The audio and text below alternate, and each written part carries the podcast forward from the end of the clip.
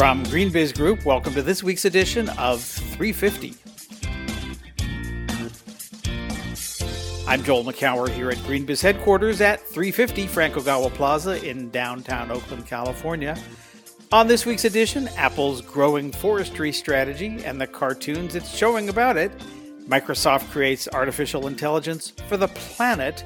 Inside GE's investment in distributed energy startups and why our ecological accounts are 42% overdrawn. We're balancing our budget this week on 350.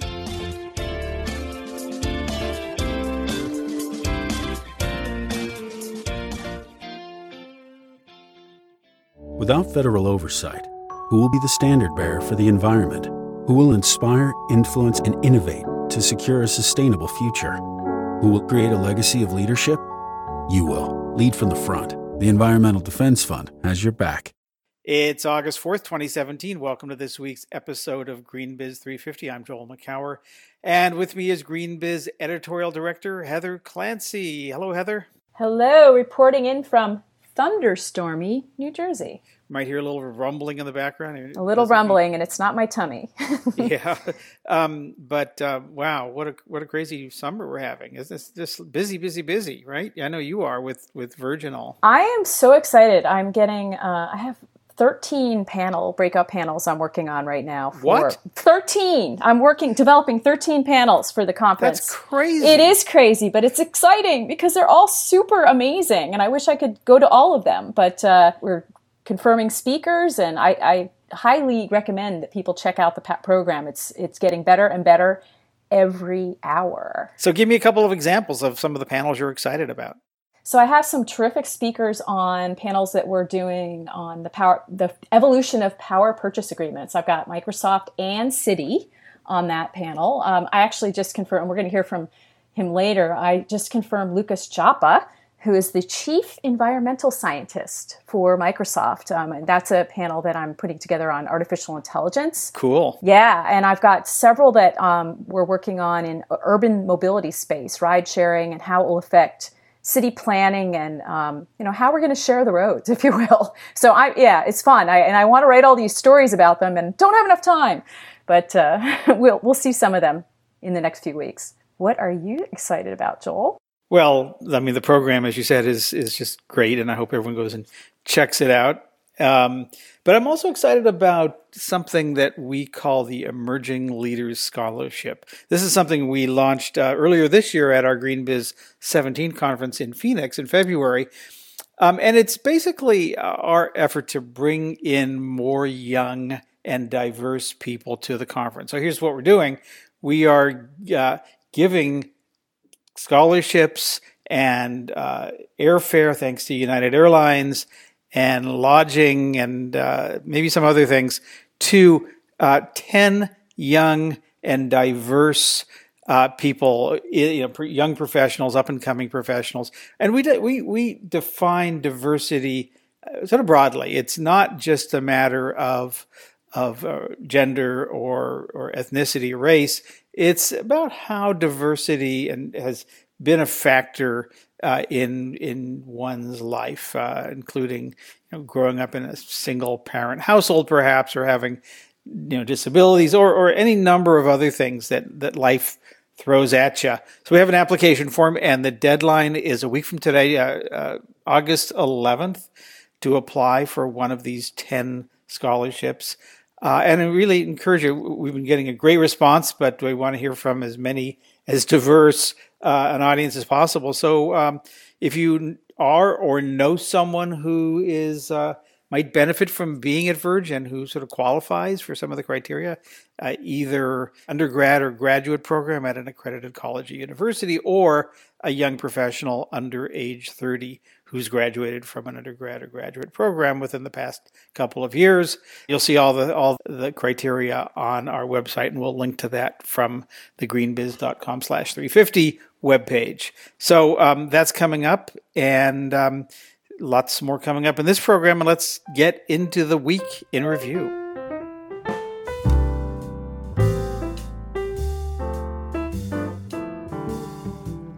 All right, I'll get things kicked off. Joel, um, I am reading this morning a wonderful piece by our longtime contributor John Elkington. It's called It's Time to Reimagine Carbon. This story fascinated me partly because um, of some research I was hearing about earlier this year about how we're not doing enough on carbon productivity and on figuring out how to use the carbon that's in the atmosphere in different ways. You know, people have long poo pooed the idea of carbon capture because it's so expensive and so um, uh, time consuming to develop. But um, the piece that, that John wrote this, this week really focuses on let's think uh, more discreetly.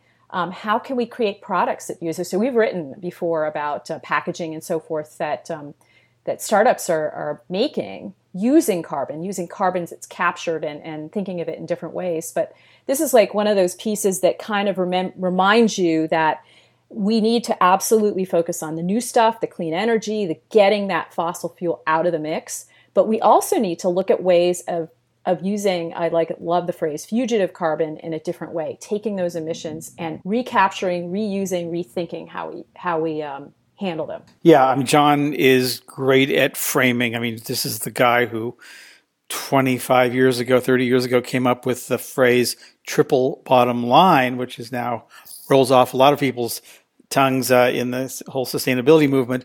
And he's uh, been organizing with uh, the UN Global Compact something called the Carbon Productivity Base Camp to bring together people, thought leaders, uh, doers who are looking at this question of how do we rethink carbon? You know, because we've, we've come to villainize carbon uh, carbon is bad. We want a low carbon economy. There's the war against carbon, all kinds of things like that. But um, it's not, you know, carbon is a critical component. We are all made of it, among other things. And so there's this new language of carbon.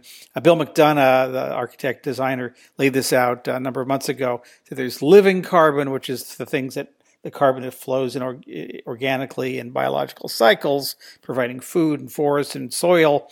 Uh, there's durable carbon, which is that locked in stable solids like coal or trees. Uh, um, and then there's fugitive carbon. That's the bad stuff. That's the stuff that the pollutant, carbon pollution, as, some, as the EPA calls it, that goes into the atmosphere and, and, and contributes to, to climate change.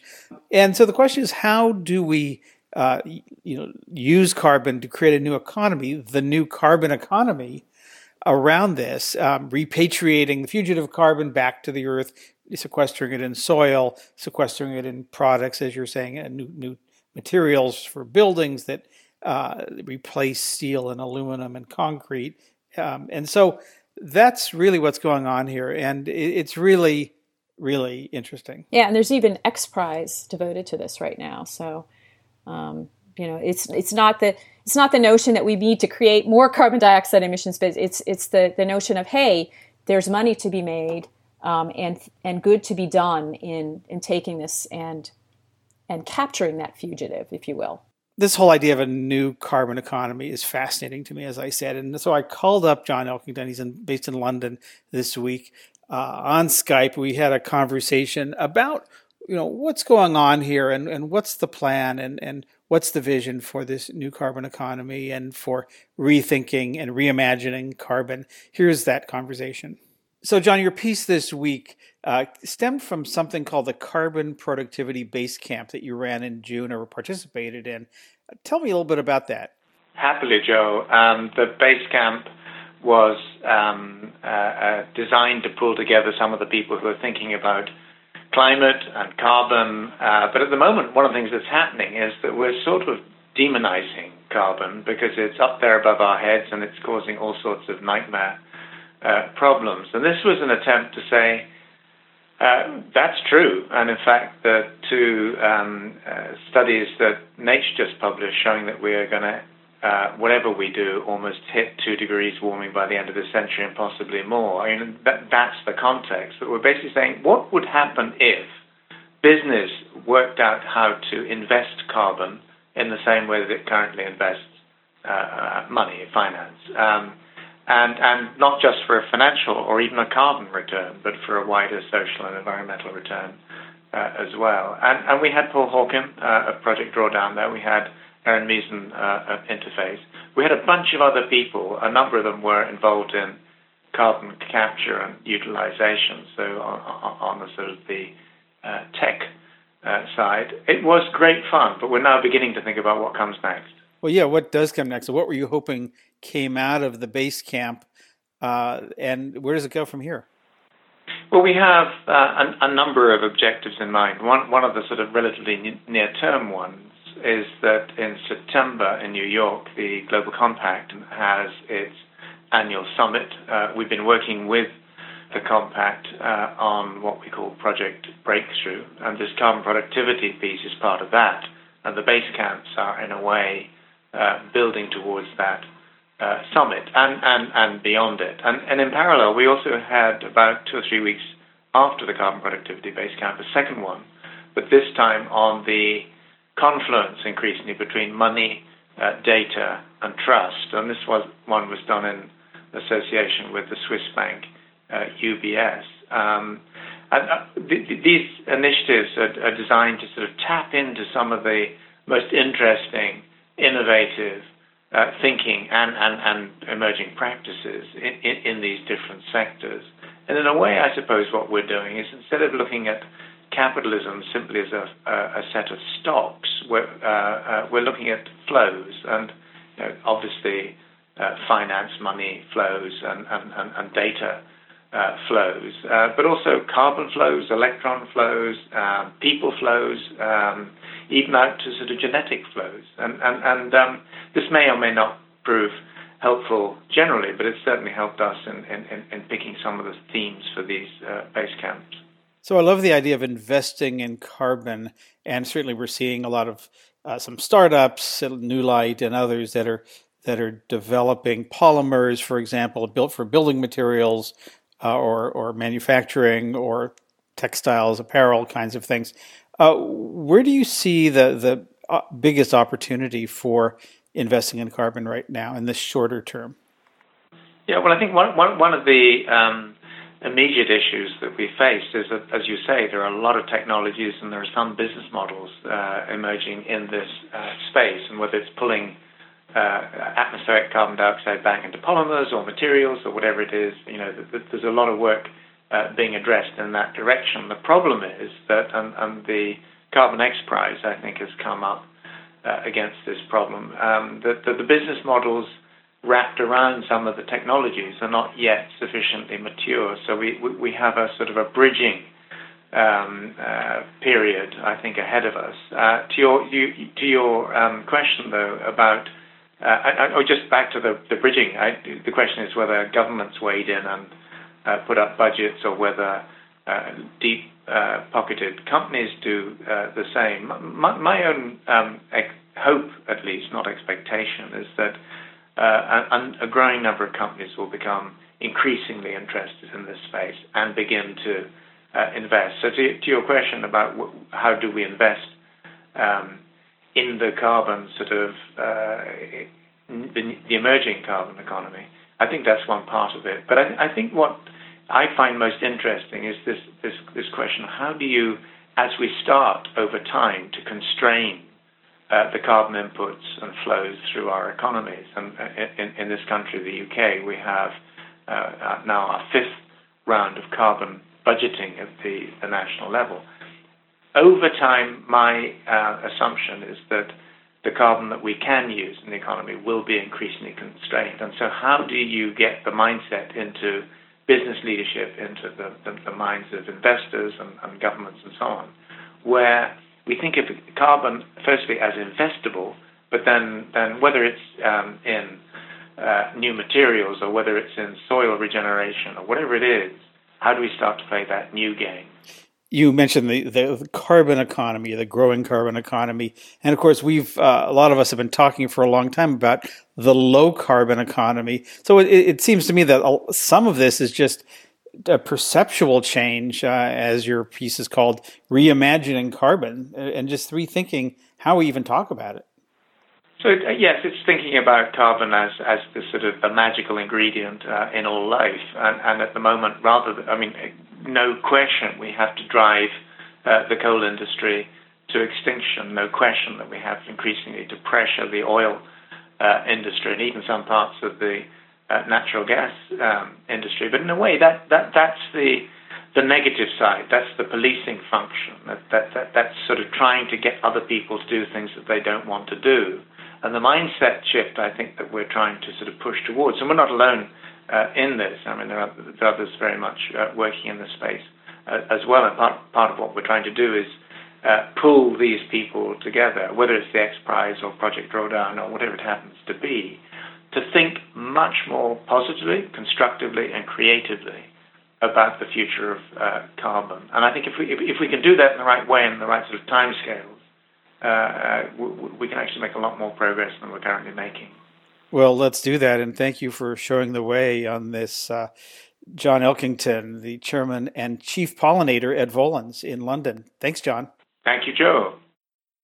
So, speaking of leadership activities, let's talk about a story that you did this week about a fairly significant commitment that JP Morgan Chase made uh, around uh, renewable energy and green infrastructure. T- tell us a little bit about that. So it was really actually hard to write the headline for this story because there are just two huge things that, that this organization is doing. First of all, um, they have joined the, if you will, the 100% renewables movement.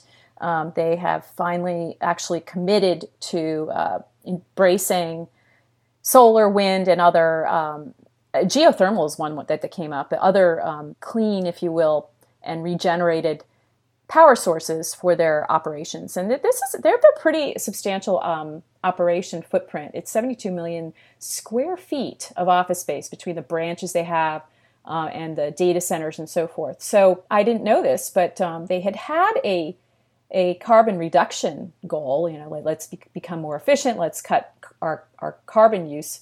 But they had never had a, a renewable target before the, they set this one. So that's number one. And like the other, like some of their competitors, um, uh, Bank of America definitely has a similar goal, as does uh, Goldman Sachs. Um, and they're also, you know, so they're all shooting for the 2020 timeframe. Um, so that was that's part one. But part two, which is profound for other companies, not just J.P. Morgan, is the fact that they're now going to um, commit $200 billion uh, to green infrastructure, green bonds, um, investments that are meant to, to accelerate a low carbon future and economy. So, and just for perspective, that, that, that breaks down into about $25 billion per year between now and 2025 and they have been they've been actually pretty re- spending pretty reasonably well up to now it's it's an average they, they've been doing an average of about 16 to 17 billion so this substantially ups the game. And for perspective, we, we do have a couple of other um, organizations that uh, are at similar targets. The financial services industry has, has really stepped up here.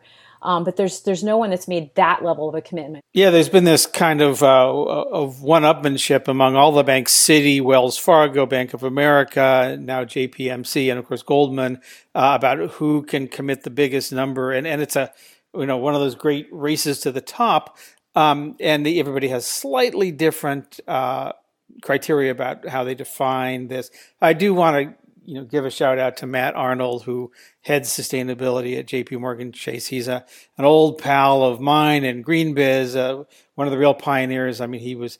I think he, he we first connected right around 1990 or 91 when we were all sort of starting out in this, or a year or two into our sustainable business careers.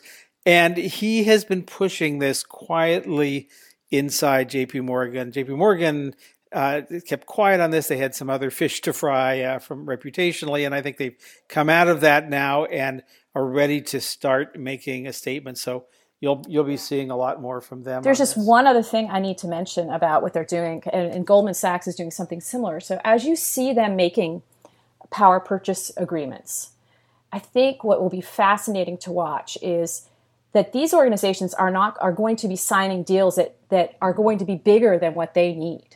So they're able to to carry the risk and help finance um, these PPAs, maybe bringing in smaller companies. So this could be also sort of another tipping point for the smaller organizations that have kind of said, "Hey, we want in on these," but they haven't quite had another had a vehicle to do so. This could provide a new vehicle for for smaller and mid-sized companies to get into the PPA game in a way that they haven't been yet. So another company we wrote about this week is Apple.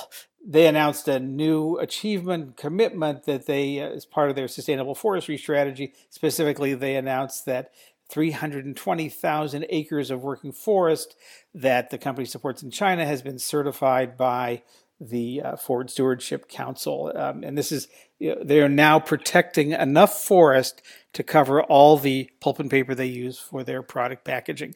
But that's not what I want to talk about here, uh, because there's another part of the story that sort of came out at the same time, kind of a parallel story about a series of animated videos that Apple's been doing. They actually launched the first ones uh, around Earth Day, and they just issued another one uh, about the sustainable forestry strategy, and it, they're just pretty cool. These are animations uh, ab- about some of the company's sustainability initiatives using the the audio from real live employees, you know, sort of talking about what they're doing and turning that into a, a uh, cartoon that just one minute long, but it really packs a lot of information. And it, I'm not doing a good do- job describing it, but I encourage you. We have one embedded in uh, in the story and links to all the others as well.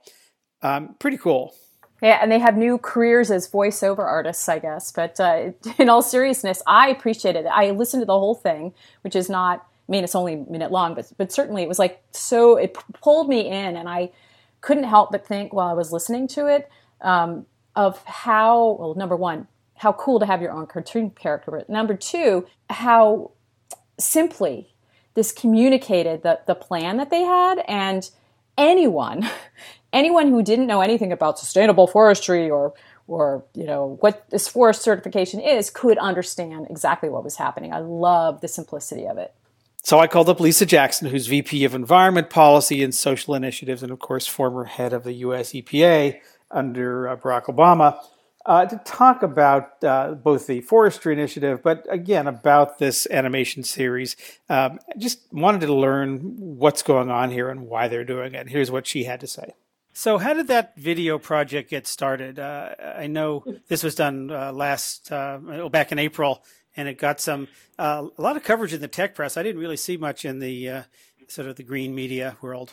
Yeah, um, well, that's that's kind of part of the rhyme and reason. I would say is that uh, we uh, hear constantly that one of the things that would be really impactful is not only to spread the message amongst the converted, if you will, in our community, in the green community, but also amongst our customers, around our suppliers, other businesses. So we wanted to take an approach that we thought would engage people on some fairly you know, complex and in some cases a little uh, unusual ideas. So the idea of the circular economy or the idea of really thinking about the resource value of trees and how that relates to our packaging, you know, those can be pretty dry to explain, you know, and you kind of lose the average consumer or the average user somewhere after the first couple of sentences. So uh, it was actually us working with our wonderful marketing um, team. They do such an amazing job on our products. They came up with the idea of these little shorts that would be easy to share uh, on social media or with friends that would tackle one of these subjects and sort of put a little bit more meat on the bones of what it what it means to make the kind of commitments Apple's made around 100% renewable, around our paper footprint, around the circular economy, but do it in a way that gave you it in the voice of the people at Apple who are really doing the work. So um, I love them because I think they get the message across, but they're still authentic. They're not, you know, a beautiful picture of a sunset. They're real work that's being done on the ground in places around the world to try to leave the world better than we found it. So what's been the response since you released them in April? Uh, they've been wonderful. You know, we use them all the time. We released them in April. We didn't, uh, you know, I, if you if you've seen us in past years, I know you saw us in the first year.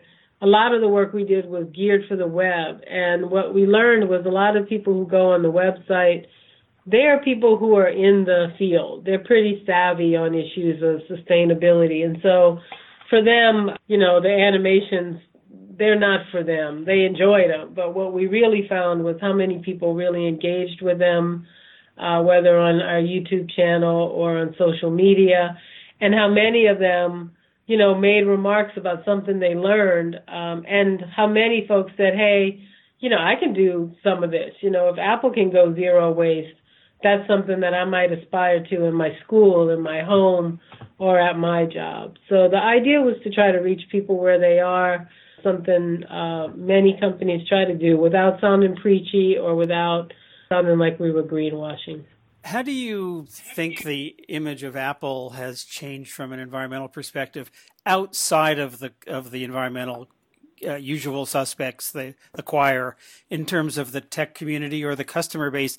Uh, for a long time, they, there was either little or no, or to whatever extent there was, there was a lot of criticism. Do you get a sense now that the non-environmental world has uh, is seeing you differently? Absolutely. Um, I don't want to sound, you know, uh, like we're blowing our own horn, but you know, you and I talked a few years ago when I first got here that part of what we just needed to do was tell our story, not to brag, but because if you want people to know who you are, um, you know, you have to give them proof points. You have to you have to tell them. You have to be willing to to let them in to be transparent. So you know whether it's you know going back to the uh, CDP reporting um, and verification, our uh, hard work around resources, recycling, um, and standard setting, whether it's EPEAT or now our commitment to a closed loop supply chain, whether, you know, the visible and um, strong support from the top of the organization, uh, even to um, our engineers who um, work on product design, in really, you know, stressing how much we have to, how we think about the environment and the kinds of sort of behind the scenes work that that uh, commits us to. I think all of that has helped a lot.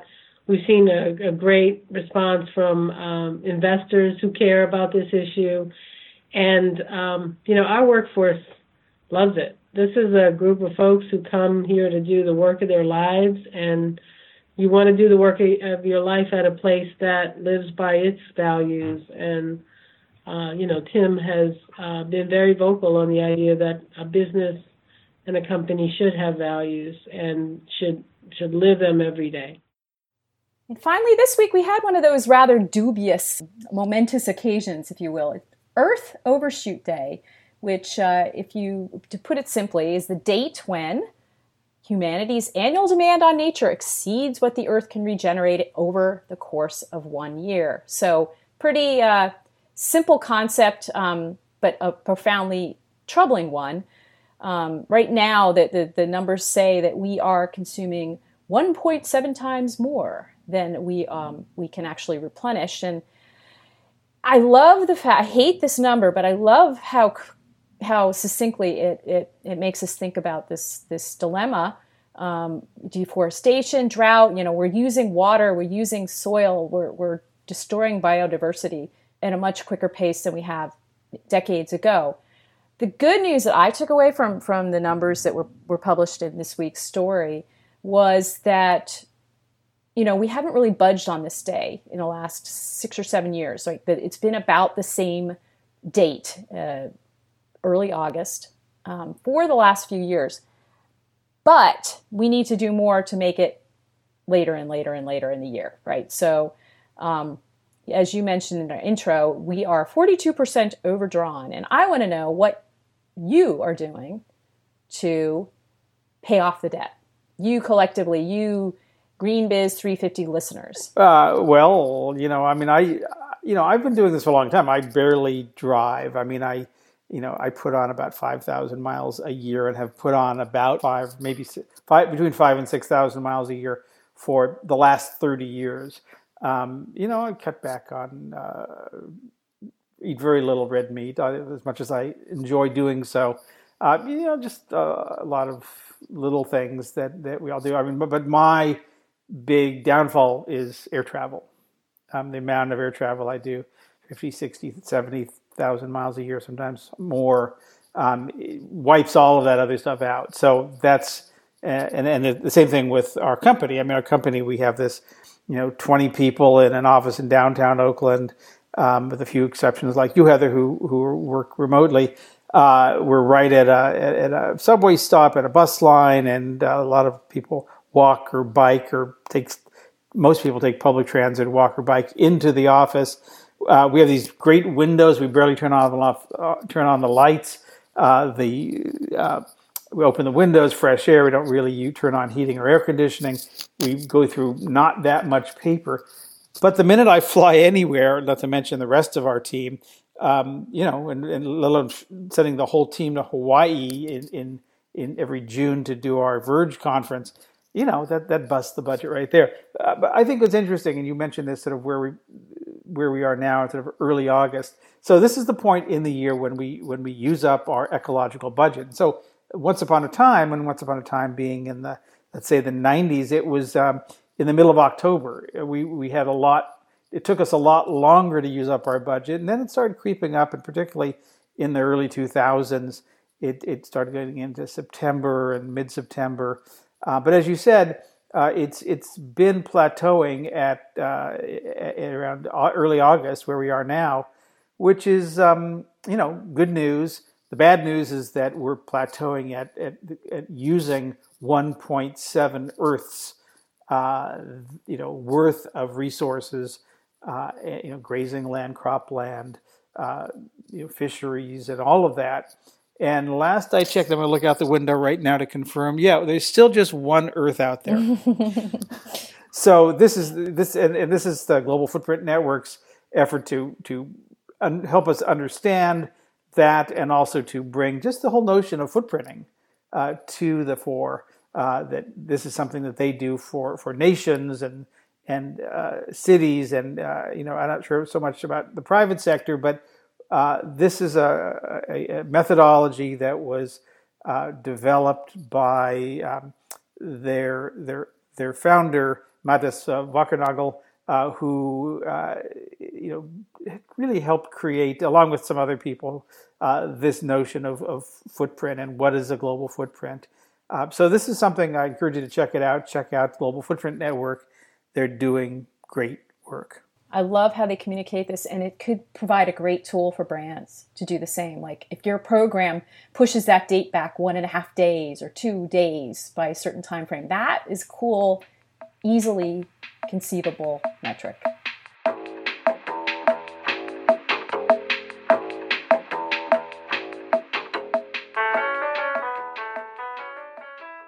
Without federal oversight, who will be the standard bearer for the environment?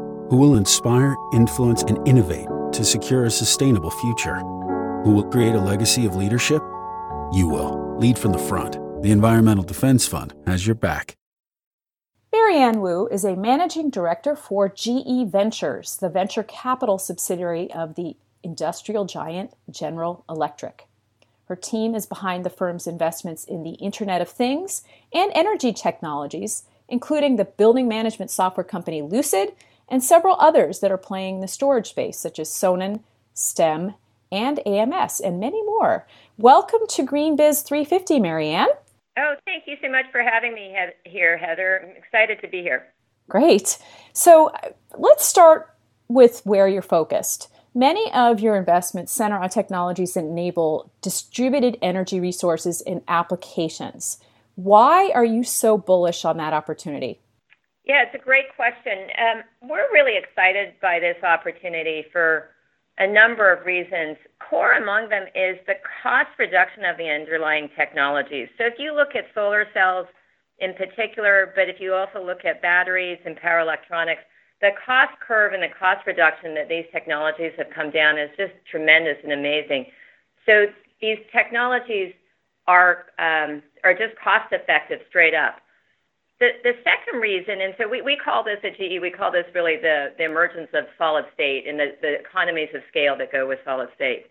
The second reason uh, we're so excited about it is that we now have reached the, um, the age of distributed digital intelligence. And so you mentioned in the intro that part of what my team does is IoT. And what IoT enables is that you can have local compute and control, and you can optimize resources on a system wide basis. So if you look at energy, that gives the opportunity for any resource to be used for multiple values and multiple value streams and allows system-wide op- optimization. In, in some ways, this is the same as we've seen in transportation with ride sharing, where a single car can get used for multiple users, and so the economics of that service improve. We, ha- we have the same potential and energy. Well, you, a moment ago you said we at GE. So I, I wanted to pause just for a moment and, and ask you how what you're doing fits back into the, the company's overarching sustainability strategy. I believe um, it's branded under the Ecomagination uh, centerpiece. How does that fit back to what GE? Uh, yeah. Yeah, no, great question. So a couple things here. Um, first, I'll, I'll focus on eco. And so GE is 100% committed to sustainability. Ecomagination is a big corporate-wide program. We have to do that. It has hit 42% reduction in GE greenhouse gas emissions, 50% reduction in fresh water use, um, $480 million in savings from energy efficiency. Uh, so it's a big sustainability objective. At the same time, it's really significant revenue production is $270 billion in revenue while saving having benefits for our end customers and a big R&D investment of $20 billion. So what GE is really fundamentally committed to sustainability, and our investing activities are in concert with that. The, the other thing that's probably worth explaining is the purpose of GE Ventures investments. And so we invest um, certainly for financial return, like all investors, but we also invest uh, for strategic benefit to the corporation. And by that, I mean that we work on uh, investments that are in market areas that we at GE think are exciting and representative of, of the future, where those companies potentially have uh, commercial relationships, um, either selling to GE or working with GE to sell to our, our mutual customers. And so we work in areas that we really see as the future of, in this case, energy. So I was looking at the portfolio, and we do not have time to talk about all of those investments, um, but I wanted to ask you about a couple of areas.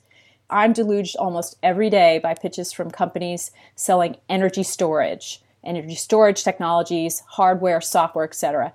Um, you have at least three startups representing that sector in your portfolio. I mentioned them before STEM, AMS, Sonnen. I'm sure I'm missing some.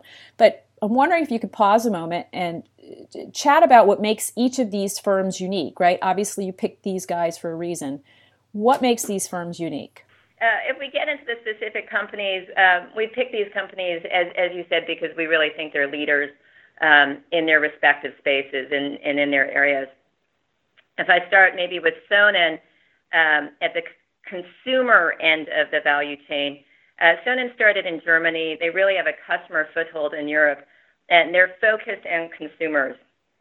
And so what their value proposition is to end customers is save money um, on your energy bills um, and commit to green power. So they let those customers take the solar resource that they're already generating and self-consume it and optimize their energy bill through doing that. And that's what they really started with. What they've moved on to now, and one of the things we're so excited by, is this model where they have their customers join together into a community. Within that community, they allow the customers to effectively trade power and energy resource between within that community. So those those customers are lever- getting better value out of the energy resources, those storage resources that are deployed, but they're also really committing to green within their community with the solar and storage resource that, that is deployed in that community. So we're really excited by that model. They have great customer attraction and have signed up a, a number of um, consumer customers. And that, that's Sonnen. So moving on to STEM and AMS, um, both of these companies are more focused in the U.S. They're headquartered in the U.S. Um, STEM is focused on C&I, commercial and industrial customers first, and they're really focused on driving down energy costs by reducing demand charges for those customers. They have a dual benefit back to utilities. So that distributed resource that's deployed now at those customer sites can be used for energy share uh, for grid services um, back into the utilities. So um, we do think commercial and industrial customers are one of the key constituents in this value chain of really getting storage deployed and, and utilized. So we're excited with the focus that Stem has on them, and they have some great customer wins uh, with Intercontinental, Whole Foods, um, and these are sort of chain-wide uh, relationships, uh, Wet and Wild, and with a number of university campuses. So we really like their focus on commercial and industrial customers. And then the last company in the portfolio is AMS, um, Advanced Microgrid Solutions, and they're really focused on the utility side of this equation, where they look at using and siting storage for optimal grid benefit to remove congestion, to relieve congestion. And we're excited that they have some great customers with SDG&E, Southern California Edison, uh, Southern Company, and excited by the traction and focus they have on those customer sets. So when you look at the portfolio of storage companies we've built out, we really look at different constituents in the value chain, uh, and consumers, residential customers, commercial and industrial customers, and utilities, really wanted to have a play focused on each of those. So you mentioned before distributed intelligence, right? And one of the companies that I see that fits into that space would be Enbala. Um, I and one of the concepts that I know that they tout and, and I think is of interest to the the 350 listenership is this concept of virtual power plants. So I'm curious, you know, and in your in your estimation, why is that concept finding traction? The idea that these things could become uh, power plants on in and of themselves, distributed um, and not necessarily centralized. Yeah, I think this is an idea that um, is really starting to to get some traction behind it. It's exciting. It really feeds into this idea of distributed resources. And if you can use those distributed resources, certainly for their local purpose, right? If they're if you're sited at um, a hotel or in your uh, at a residence, you want that customer to get benefit. But wouldn't that be better if multiple users could get benefit off of that? And so I think the virtual power plant is really about this idea that these distributed resources, if they're networked and connected, then why can't we optimize across the system so that those resources can be called on um, like a power plant, uh, but a virtual power plant? So it's really the same concept that's sitting behind what I talked about with Sonnen and STEM and AMS, that you have this resource that can serve a local benefit, but also be aggregated to serve a grid side and utility side benefit. It's the same idea that's also um, conceptually behind a company like Enbala Power Networks, which really uses um, existing resources. So any commercial or industrial customer has loads they may have in terms of you know HVAC or chilling or lighting or other um, they all may, may already have energy storage or solar on that site. So how can I provide some overall intelligence and control on top of those existing resources to make them benefit the system overall? And, and that's really, I think, this concept that we're all very excited by that really rides in parallel with, you know, significant now deployment of solar, um, the need for more dynamic resource now across the grid because of the duck curve, the advent of IoT that is really allowing this distributed intelligence uh, and the local compute and the local control to optimize the system, uh, that we're really seeing all of these things explode together. And I think it's a really exciting time in energy. Well, and one final area I want to ask you about, uh, because it is impossible to talk about the future of energy now without talking about transportation and the transportation sector. So, what do you see as the relationship between this new world of distributed energy that you're talking about and the future of mobility are they interrelated? You know where do you see the, the intersection occurring there? Yeah I, I think this is a huge intersection point and transportation and mobility are really exciting right now. If you if you look at um, transportation or mobility there's really three concurrent trends that are riding uh, that are occurring at the same time. One is vehicles are electrifying uh, and going electric the second is we're seeing the rise of shared uh, sharing business models like uh, an Uber or a Lyft, where um, multiple users can use the same car. Um, and then we're seeing uh, the, rise of autonomous. So all three of these things are coming together and transportation and mobility are undergoing tremendous disruption. All of these will impact energy. In, in many ways, maybe electrification is the most direct. Um, obviously, if you switch a car over to a, an electric vehicle, you have, um, or, or multiple cars over, you have significant growth in the electricity load.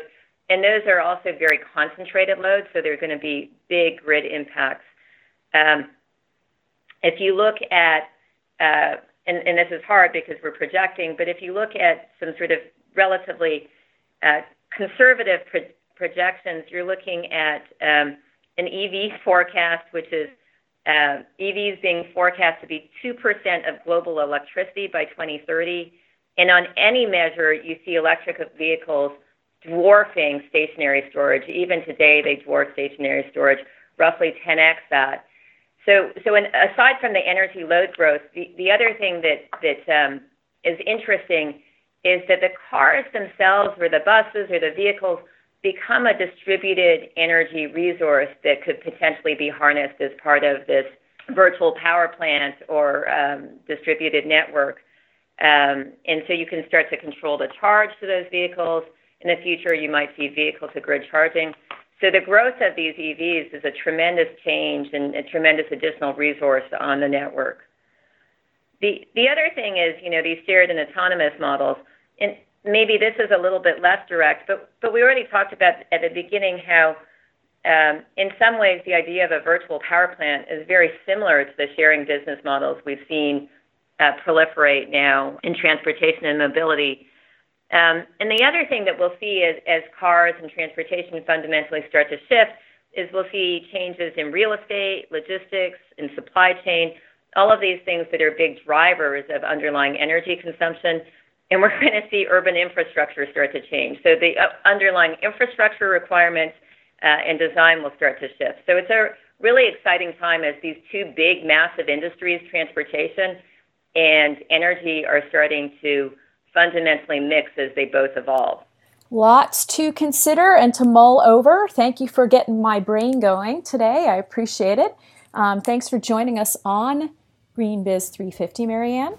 Heather, thanks so much for having me. Really exciting to have the conversation.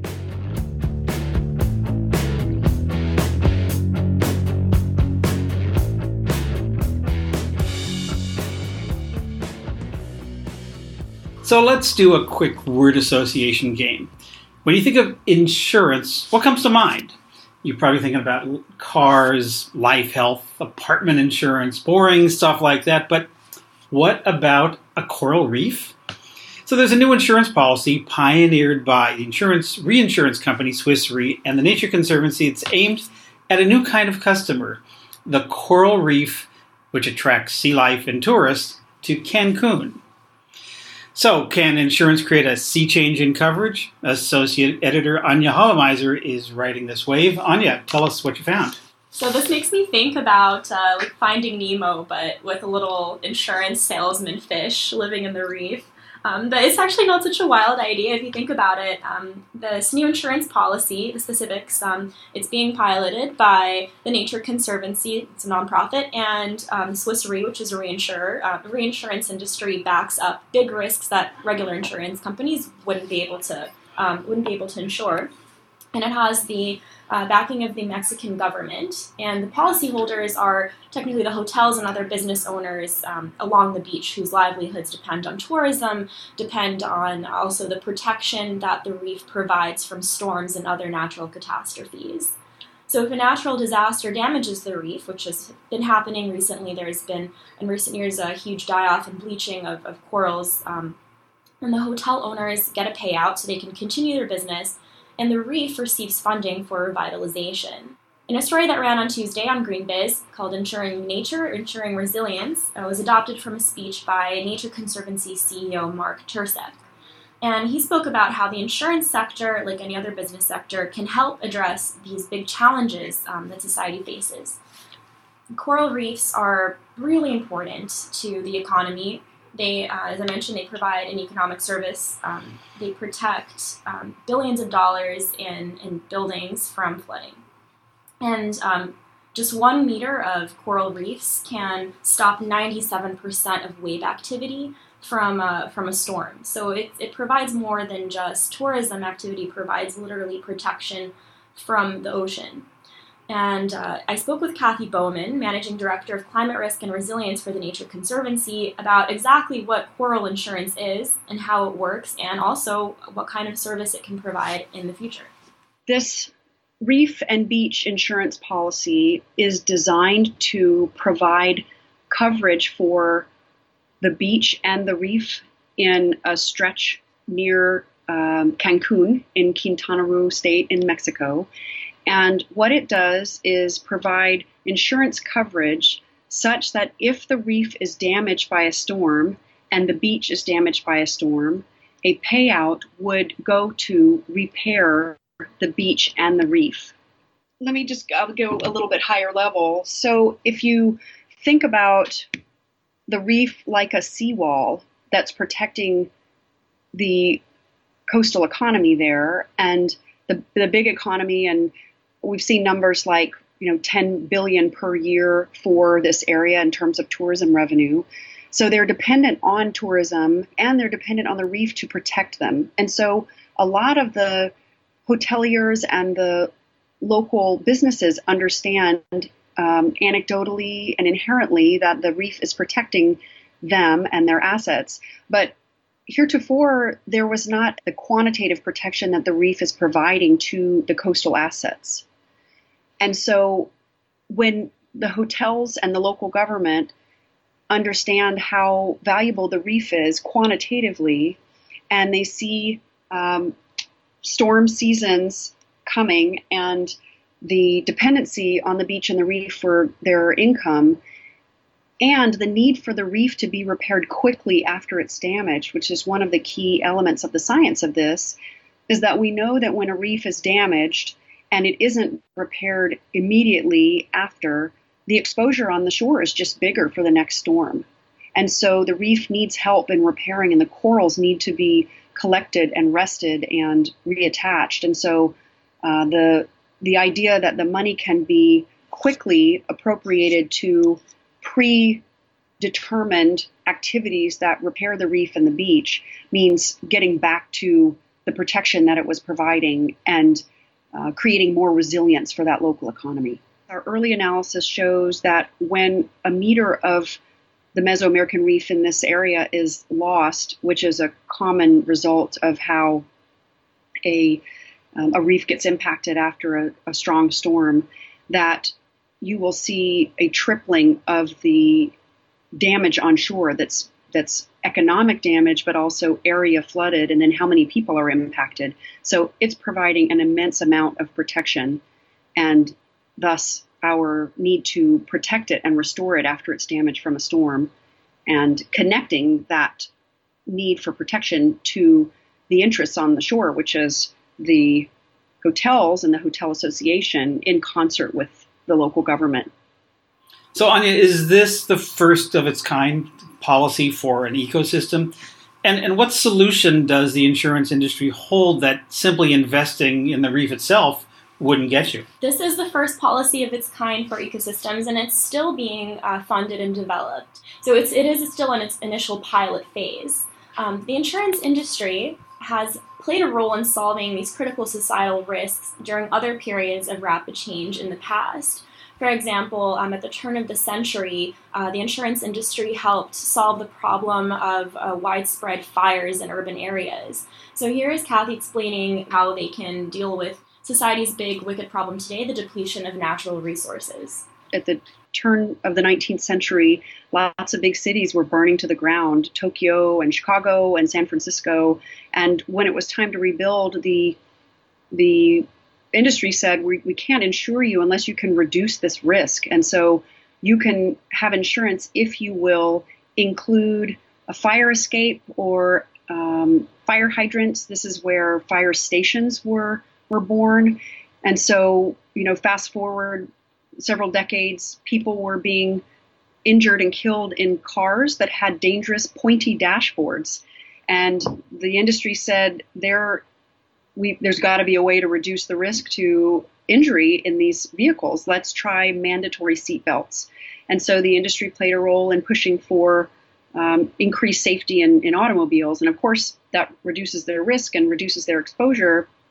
But when you when we started thinking about how could we use the industry that cares most about risk to help ensure and restore these natural ecosystems that are playing such a huge role in protecting coastal economies and people, um, there's got to be a way. Let's dig into the details and find a way to marry all of these interests into a commercial product that's scalable and replicable that protects and restores coastal ecosystems, but also uh, creates a new industry. Well, what's the role of the policyholder, the hotels, the business owners that are around the coral reef, in protecting the reef as a natural asset? My question to Kathy was whether the business owners are responsible for protecting the reef. So, what the insurance policy does, it feeds into a fund that is then used to rehab the coral if it's damaged. They literally take it out of the water, they nurture it back to health, and then put it back in the water. Here's Kathy discussing how the hotels and beach businesses play a role in protecting the reef, and also the Nature Conservancy's experience in engaging them to buy the insurance. It falls to a fund that is being created with shared governance. And so that governance will look like um, the hotel association would have a seat, and the local state government, and the environment ministry, and the tourism ministry um, will have a seat, and there may be municipalities in the governance of the fund, and the science community will be represented. And the way that that funding will be spent will be predetermined. And so the purchase of the insurance happens by the fund, and the spend of the money is also uh, being governed by the fund. And there's a, a, science and technical committee associated with it. And so you'll see um, this body performing the um, the governance of all aspects of the fund and the insurance and the payout and the activities, and all done in a transparent way. So, um, some of the challenges are that this is a new idea that we're working not only, you know, insurance is a, from the Nature Conservancy's perspective, um, insurance is a means to an end. With all of the pressures on our natural resources and understanding that the role that nature can play in combating climate change, both in mitigation and adaptation, our interest is in changing the way people see these natural assets and creating new ways to protect them, both with science and with funding. And so the challenge is to help people see how reef insurance and beach insurance could be a new way and a standard way. Know, we'd like to make this a very mainstream product that um, communities that are dependent on natural resources, not just reefs, but even mangroves and coastal wetlands and dunes, they are buying insurance to protect them as a matter of course, and that the payouts from those coverages go back into protecting those natural assets, which is ultimately good for the community, good for nature, good for the economy, and reduces the cost of uh, covering those risks because the risk is reduced. Well, I imagine coral reefs aren't the only application for this kind of insurance. Where else can we apply this? As the insurance industry, like other economic sectors, is waking up to the costs and impacts of climate uh, related catastrophes on their revenue and on natural assets at large, they're innovating new markets um, to deal with the damage and finding ways of doing things.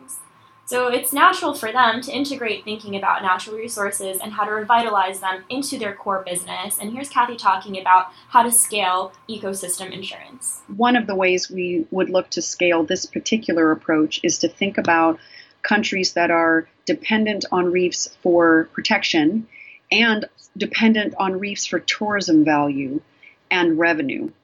And take a look at is that reef providing the highest protection and that that um, tourism value, that would be a natural place to adopt this approach. And so, our next step, of course, from a, a global perspective of scaling this product and this um, approach, is to go to those countries and those communities, working through the hotel industry and working with the insurance industry to say, let's go quickly to those places that could benefit from this and get to scale as quickly as possible.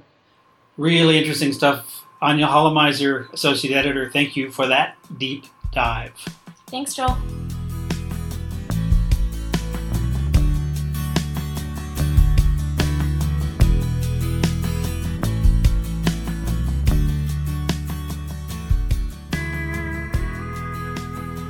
You could describe artificial intelligence as the buzziest of all the tech buzzwords you hear.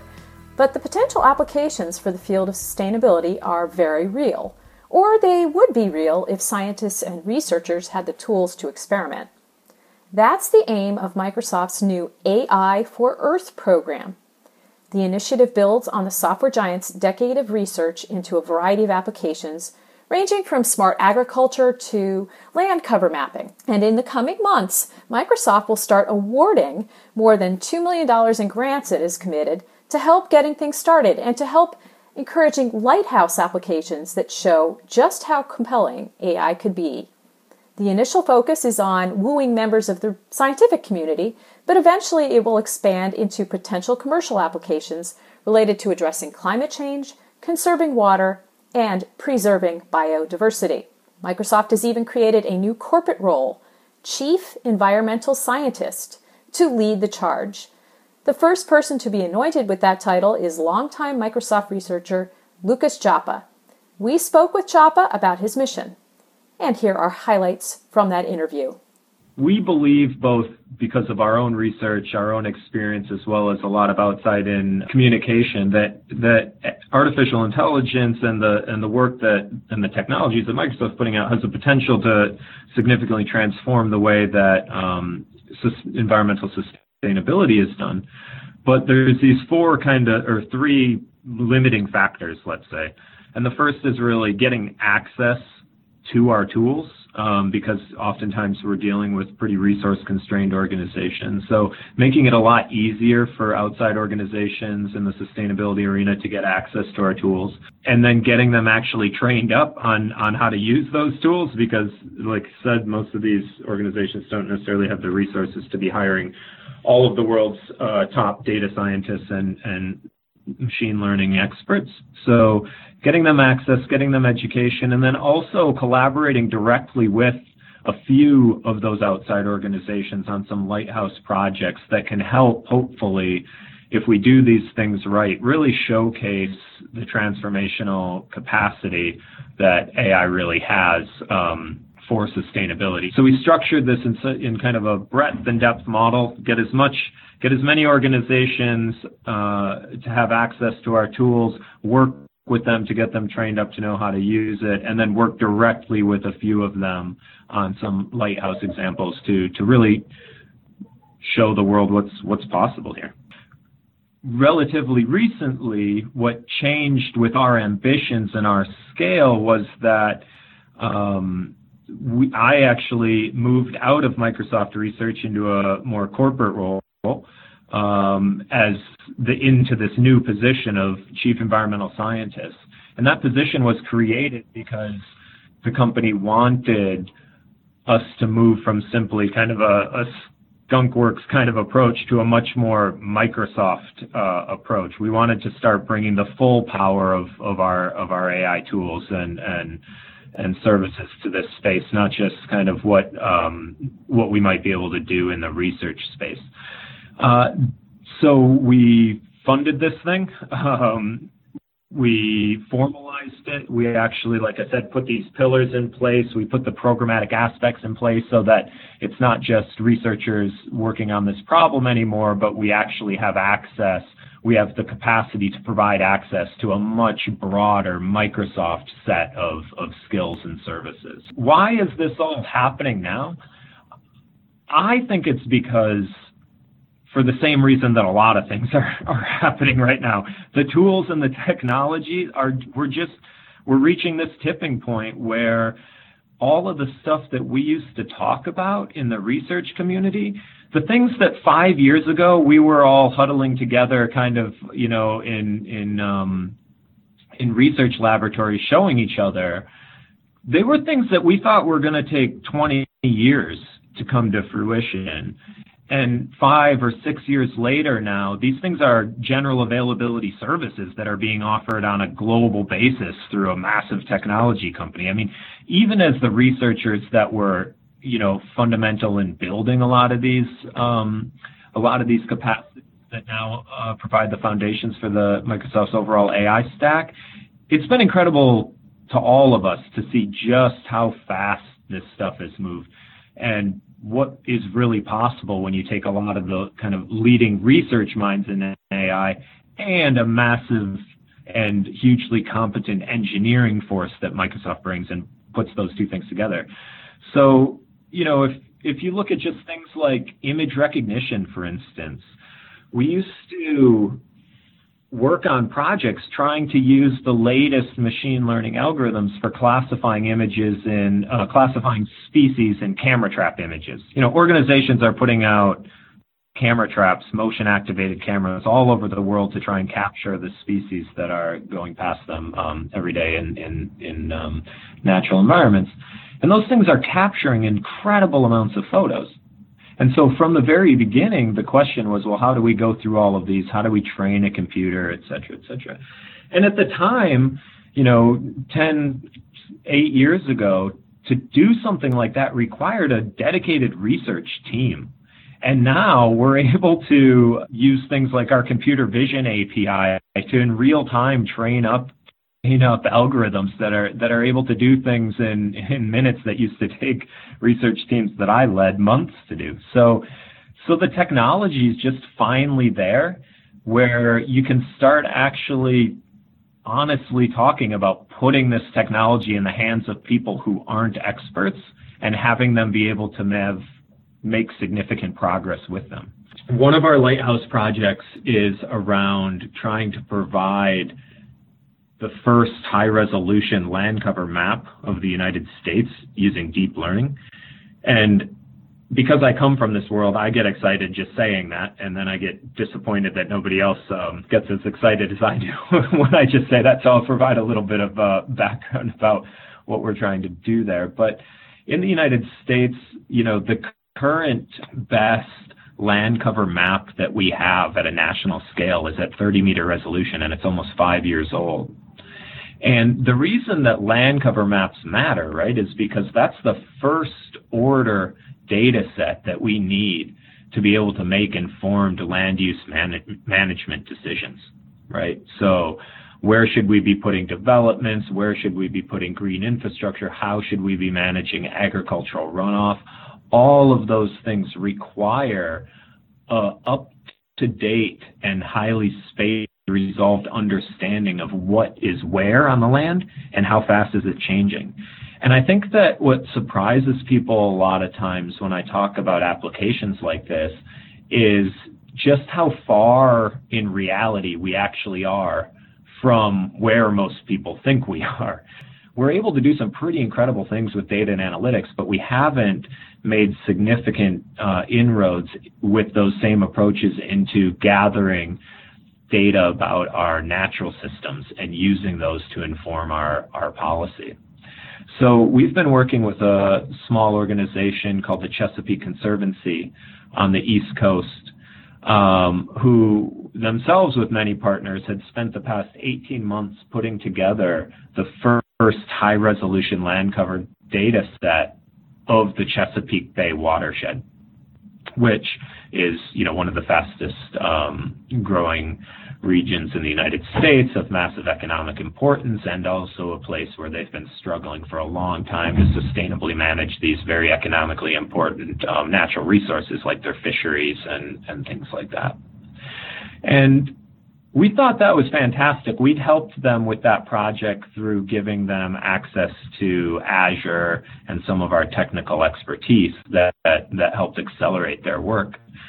But once they finished, we stepped back and we thought, you know, this is actually a really interesting application because for the first time now, we have the capacity to use the billions of pixels that they created across that entire watershed to train up a deep learning algorithm, which is one of the kind of the foundations of the AI revolution that's going on more broadly, to train up one of these really data hungry algorithms in such a way that we could use that same single algorithm to classify land cover across the United States so that it's not just one small piece of the U.S. that gets the benefit of this high resolution and um, high resolution land cover data and the ability to manage their lands using it, but the entire United States that counties and municipalities across the U.S. are are using.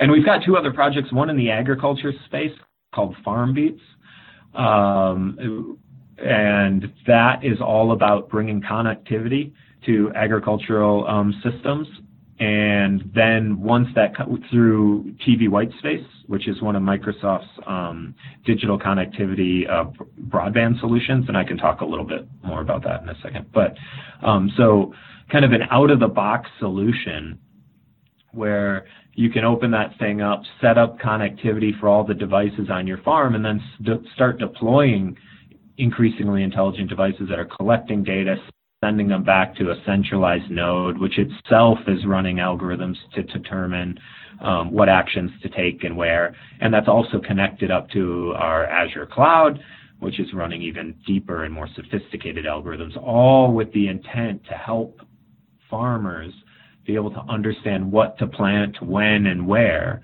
to increase their yields, but also to minimize their um, negative impacts on their lands. And then the last one is uh, in collaboration with uh, uh, organization inside Microsoft called Project Premonition, which was all about deploying new smart mosquito traps around the world to be able to run metagenomic analyses on the blood that those mosquitoes are collecting in order to provide an early warning system for disease detection. Issues like Zika and Ebola.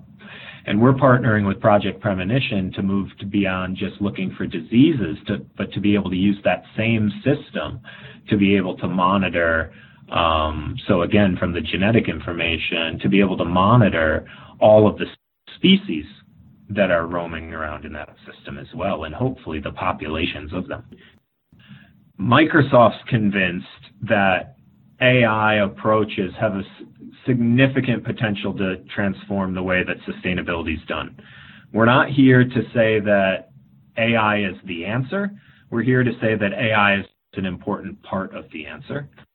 But we're also here to say that we want to help, that we understand that it's not as simple as people just saying, oh, maybe I should do that and going off and doing it. Sometimes you need assistance from the companies that are producing this technology that know how to use it and um, and are capable of, of working with you to to do that. And so that's what we're here for. That's what the AI for Earth program was designed to um, enable, and that's what what I would like people to to take away from this. And I, and just that this is something that Microsoft is is significantly committed to. I mean, we're the only technology company in the world with a chief environmental scientist, right? And there's a reason for that. It's because we're we're investing in this.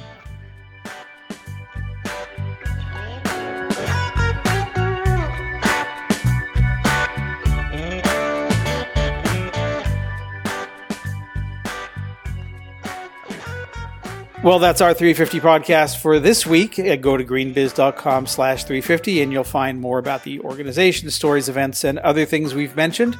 And you can contact us by email at 350 at greenbiz.com. We always love your comments. Thanks to GreenBiz 350 Director, Stephanie Joyce. And we'll be back here next week for another edition. From all of us here at GreenBiz Group, I'm Joel Makower. Thanks for listening.